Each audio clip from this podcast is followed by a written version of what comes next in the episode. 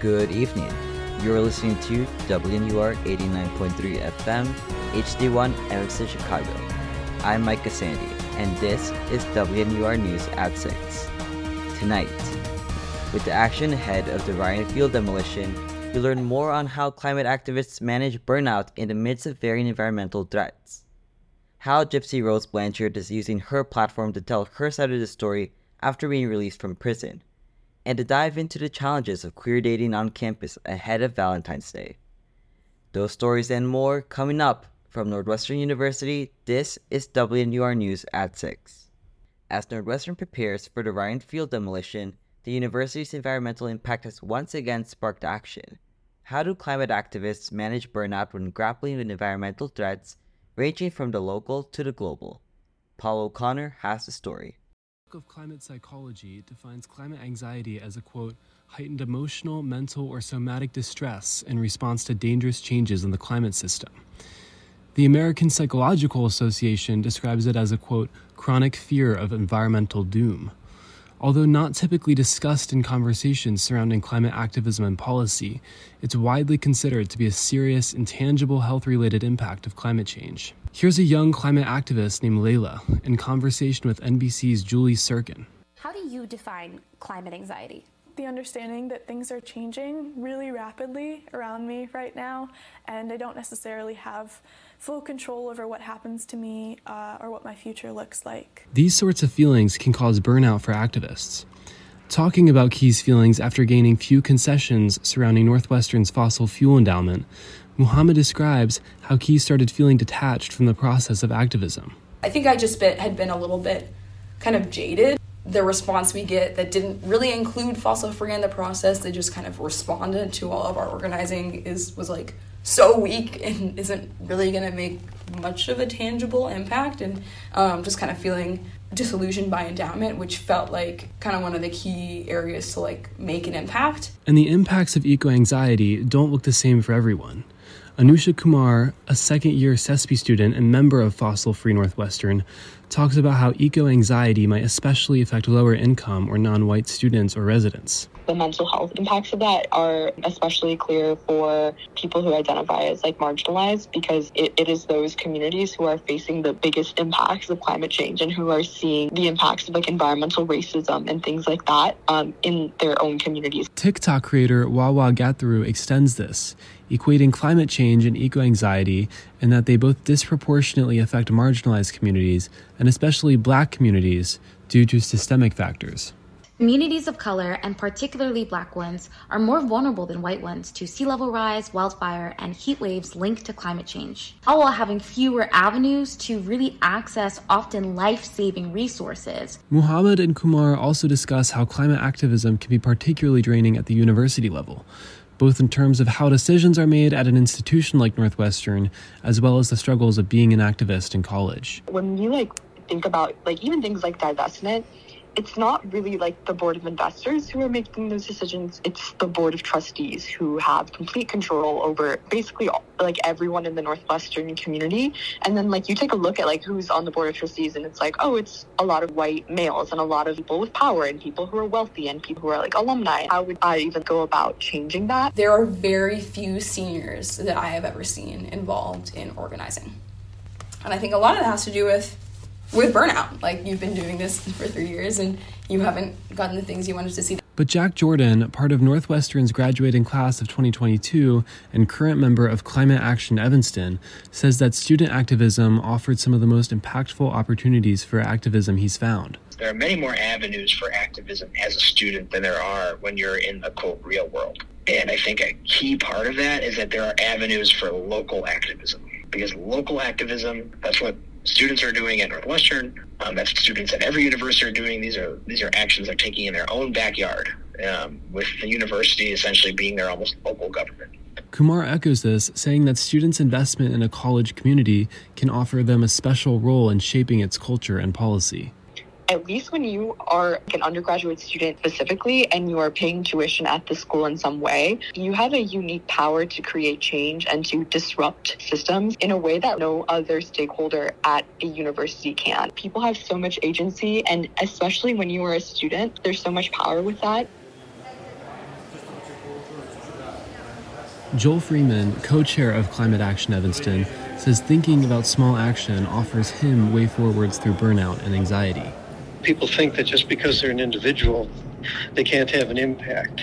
And I try and remind them, look, you didn't elect president, a whole giant group of people did. And, you know, when it comes to like the example of electric vehicles, you know, one person doesn't change the industry, but a whole group of people can transform the marketplace. Jack Jordan echoes this, saying that thinking at the local or community level is how he takes action without feeling overwhelmed. Through my local activism, most of my actions seem to improve the situation. I've I can I notice change at a rate that's like satisfying to me, as opposed to the university where it's like this highly hierarchical power structure where kind of the university is sort of in charge of everything, and you and you're just a student activist, kind of feel like an ant trying to move mountains.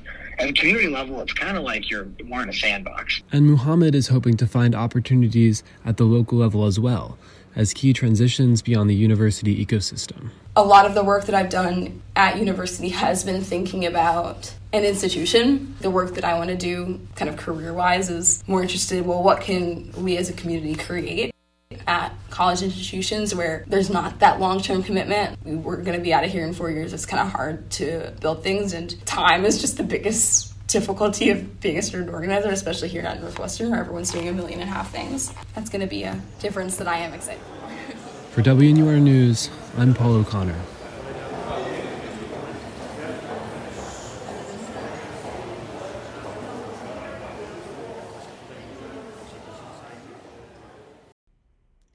Gypsy Rose Blanchard was released from prison at the end of 2023 after spending eight years behind bars for murdering her mother. Now she's using social media to tell her side of the story for the very first time. Brandon Conrads reports. Advised that this story contains discussion of murder, child abuse, and mental illness that some listeners may find upsetting.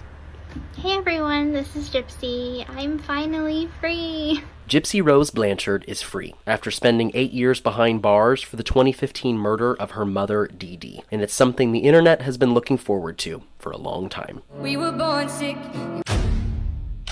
And I hear screaming because he is spending the rest of his life. Let's take a step back. It is the perfect town, the perfect place.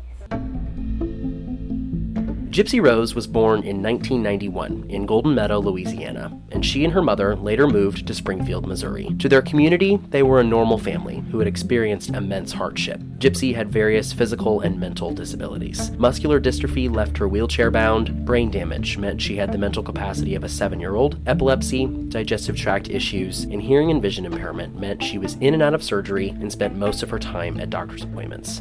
Through it all, though, they remained hopeful. But there's one problem None of it was real. And I want to start off with saying things are not always as they appear. Gypsy Rose is a victim of factitious disorder imposed upon another, previously referred to as Munchausen syndrome by proxy. Essentially, Dee Dee told her daughter from a young age that she was sick. She needed a wheelchair, she needed to see the doctor, and so on even though she was perfectly healthy. Dee Dee controlled every aspect of Gypsy's life. But as Gypsy got older, she began to push back against her mother's authority meeting her then boyfriend Nicholas Godejohn online. Gypsy said in interviews that she felt there was only one way she could free herself from her abusive mother. Gypsy and Godejohn hatched a plan and carried it out. They murdered Dee Dee in June 2015. After the murder, Gypsy and Godejohn were both sentenced to prison. The community that once loved Gypsy and Dee Dee was conflicted as they discovered for the first time the sick girl they knew wasn't sick, and her mother had defrauded doctors and neighbors alike. Godejohn was the one who carried out the crime. He was charged with first degree murder and is spending life behind bars. But Gypsy's time is over. She was charged with second degree murder for a reduced role in the plot. She served eight years of her 10 year sentence and was released on parole December 28th. Yeah, no, I've known about her for a long time. I've definitely seen a couple of documentaries about her family dynamic many years ago. So, which I don't think is like shockingly the case for the vast majority of people who are just now talking about her online, which I find super interesting because I feel like they're they get they become surprised when they realize the full narrative that's Liz Casolo, a Medill Jr. In the month since Gypsy's release, she's taken to social media, TV, podcasts, and more to tell her story. But like Casolo said, the majority of the internet doesn't know the true extent of the abuse Gypsy endured. I think the problem has to do with the fact that people are placing really unreasonable expectations on someone who's been so isolated from society for so long. And so when people don't know her full story and they're surprised and they communicate that online, it's just like a, a little bit of a an upsetting thing to do. Like you couldn't choose to inform yourself on such a big case if you're going to be speaking about it publicly because then that just you know, could propagate misinformation. It seems like Gypsy is enjoying making videos, participating in interviews, and telling her side of the story for the first time. She posted a selfie on Instagram the day she got out, captioned First Selfie of Freedom. She regularly makes OOTDs for her fans on TikTok, and she had her first television interview post release with ABC's 2020 last Saturday. But there's concern. Casolo and others say it might be too much, too fast. I have seen a couple of dialogues online about people who are genuinely concerned about people placing really high expectations for her online behavior and worshiping her essentially. I mean, she's been in the public space for a while, but she hasn't been out of prison for very long. I think that's a really intense level of scrutiny to live under. All of the Gypsy Rose content floating around raises an important question. Why do we find her story interesting? Legal Studies and American Studies professor Nicolette Bruner suggests it may be because we've never heard anything like it before. I will say there are some aspects of this story that are compelling because they transgress a lot of our accepted norms in provocative ways. So, for example, the idea that a, a mother could be deliberately sickening her child. The idea, like, oh, the mama bear who's protecting her child, who's standing up for her child, and then to find out that that was a complete inversion. That instead, somebody who's being described as the, I believe they described as something like the cognitive ability of a seven-year-old or something like that, is actually a, a mentally competent adult like you or I. I mean, it's shocking and we are drawn to shock. Shock is a common thread that weaves through Gypsy's story. Everything from the initial murder to the revelation that she wasn't sick, all the way to today, when she's becoming the internet's newest celebrity. She has around 8 million followers on Instagram and just under 10 million on TikTok. I think that the story was initially interesting because at first it was oh, uh, you know, a disabled child in danger to, oh, what happened here? How were we all so wrong? How were so many people for so many years so wrong? And now I think not only is it kind of the frisson of hearing from a convicted murderer, but I think it's also the fact that she gets to speak and we get to listen. Made particularly poignant by the fact that this is a person who was not allowed to speak and not treated as if she had anything to say. America is listening to Gypsy. She's created a six episode Lifetime docuseries where she connected her past to the present, a new start with her husband Ryan Anderson. But just because America's listening doesn't mean everyone supports her. She recently said this in an interview with podcast host Nick Viall. I don't want to have to remind people every single time that I'm not the one that committed the act of the kill. So, you know, I'm a part of it. But in the state of Missouri, they, there's no such thing as accessory to murder. So technically, they couldn't charge you. They couldn't charge me with accessory because that that charge doesn't exist. And it hasn't landed well on social media. All before she got out of prison, I saw everybody was so excited for her to get out of prison. Why now? I started seeing people turning against her on TikTok, and I was like, "Whoa! I did not expect this." And so I'm sure that's like different demographics of people, but that was really interesting to me because it feels like I mean, honestly, it feels like those people probably just want to hate on her to some extent, but also people were saying like, "Oh, well, she's a murderer." People were just like have like totally different opinions than what I had seen really anybody saying before she got out of prison. That's Weinberg sophomore Ruth DeBono. They said even though there's some Gypsy Rose hate swirling around online, consensus is that if she's okay with sharing, we're okay with listening. And many fans say this type of attention isn't new for her either. She's been on camera since she was a kid. I'm sure in some ways it's different because I mean she appears have a little bit more like agency over all of that. But I'm also sure that kind of like having that like in her childhood of like having the cameras on her a lot then and then going to prison and still having the cameras, like I'm sure that probably also like influenced her in terms of like that's like kind of I don't know, that might even be something that's kind of just feels like comfortable and natural to her. For now, it looks like Gypsy is enjoying the spotlight, and the internet is along for the ride. Her most recent achievement? Making national entertainment news for cutting her hair and donating it to a foundation that makes wigs for people with cancer. She posted a TikTok shortly after. Hey y'all. So, as many of you probably already saw, last night I cut my hair. But above all, she's encouraging her fans to stick around. Again, just thank you guys for all the support and uh, keep watching. Okay, bye. For WNUR News, I'm Brandon Condritz. It's officially February, which means Valentine's Day is right around the corner. But if you're queer on campus, it might be tougher for you to find somebody to spend a day with than your straight friends. Brandon Condritz and Juliet Allen set out to unpack the quirks and challenges of queer dating at Northwestern in today's Oddities story. To come with me to like Home Depot to like get some boxes or something. And then we were just like the strict friend vibes only, homies vibes only. And we're like in the car and she's about to leave and she's just like, Can I kiss you? Would that be weird? And I was like, No, it wouldn't be weird. And we smooched, but it was like la la la, just as friends though. Like it was really it was really silly. It was really goofy silly. Let me know if I'm talking too much. No, Platonic- that platonic story- kissing in the Home Depot. That's the most lesbian thing I've ever heard in It's really life. gay. I'm- That's, This sounds like it's like the plot of a Netflix original. Like, oh yeah, we kissed in the in the lumber yard. Like, But did she kiss me as a friend? that is that is. Hi, I'm Brandon. And I'm Juliet. And being gay is complicated. Of course, you couldn't pay us to be straight. But between realizing you're gay, coming out, and trying to do math, it's safe to say that being queer has its quirks. But we're not here to talk statistics. Let's talk dating. It's a big, complicated part of life, and it can be even harder when you're gay. We would know. So Juliet and I are sitting down, spilling it all in the dining hall style, to unpack what it's like for queer people to date on campus, starting with arguably one of the biggest challenges the search. In this podcast, we'll be chatting with real life gay wildcats, having some discussions as gay wildcats ourselves, and hearing from a queer relationship expert. Let's get into it. After chatting with our various queer cohorts, we've narrowed down the nuances of finding other queer people to date into two categories. Our first, the meet cute.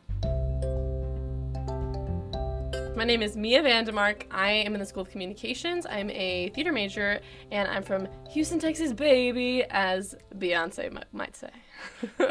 Mia met her girlfriend Lauren in a theater class. They floated in the same orbit for a while, just as peers, until they were cast in a show together last spring. You know, as cast members do, kind of getting closer and getting to know each other. And I think she said something really funny at one point during like Tech Week, and I was like, Lauren Nishi, we would have been best friends in high school, is what I said to her. Mia and Lauren got closer, eventually kissing very platonically, of course, at Home Depot. They spent a couple of months apart over the summer, but reunited when their show took them to Scotland. So then we went to Scotland, and the vibes are like the vibes are crazy because we're just very like you know, when like the line between female friendship and lesbianism is like there is no line. It's it's fog. After one dramatic night, which ended in a grand romantic confession, Mia and Lauren started exploring a romantic relationship. But they didn't put a label on it until October. But we started dating officially on um, my birthday. Actually, is when she asked me to be um, her girlfriend, which we, which is the night we went to see Sammy Rae. Um, I confess that I did know about this. oh my goodness, who told you? Don't worry about it. we we say our like anniversary is August fourth because we really have been like very much so together since that night. But um, yeah, that's the very long, convoluted story of how we started dating. In case you're unfamiliar with lesbian culture, we've truly hit a lot of its cornerstones with this story. We've got the slow burn and the friends to lovers arc, but we also talked about what I affectionately call the lesbian love circle. That's the way seemingly every queer woman on campus is connected somehow, whether through dating, mutual exes, mutual hookups, mutual friends. You get it. Here's what Mia had to say about that experience regarding Lauren's past connections. I know she's like been involved with like people on this ca- or girls on this campus, and then like they're just like it's in the past, and they're like they're they're just friends now, and they're just like everything's cool. And I still find that to be crazy a little bit, not because I'm like jealous or anything, but because I, in any experience like I've had in the past with with guys, it's like if we're like involved and then we're not anymore, we are not speaking anymore. But that's kind of like not the thing with queer women because it's like norm- most of the time you're like good friends before anything ever happens. I would say most of the time. So I've kind of seen that like through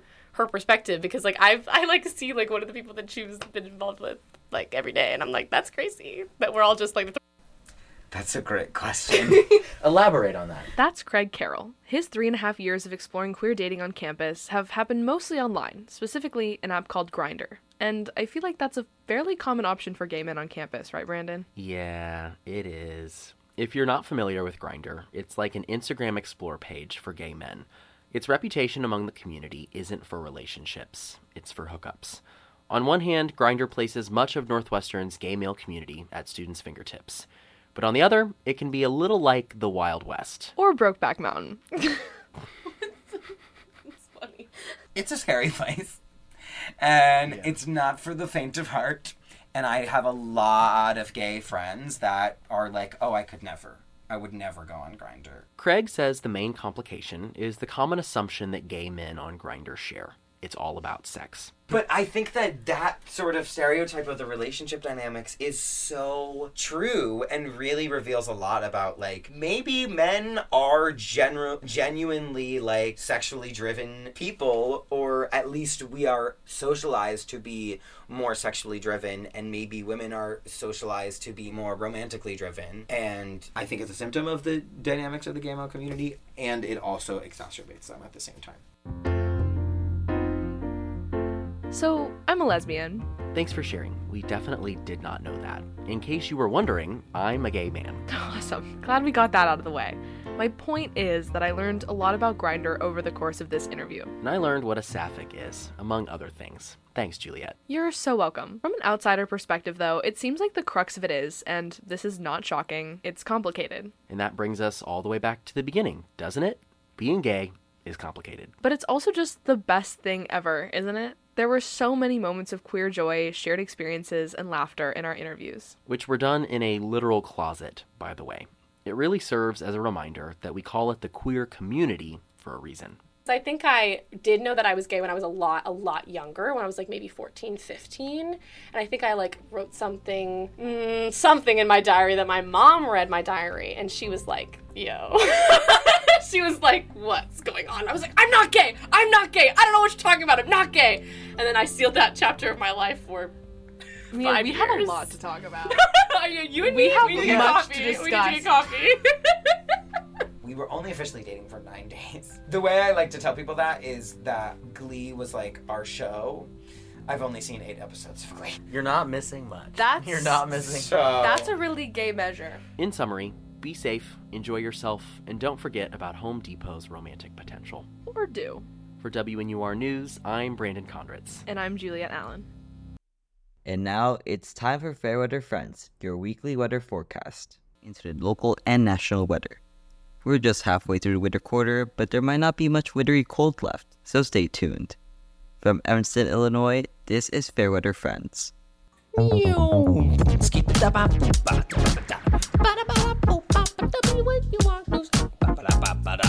the weather.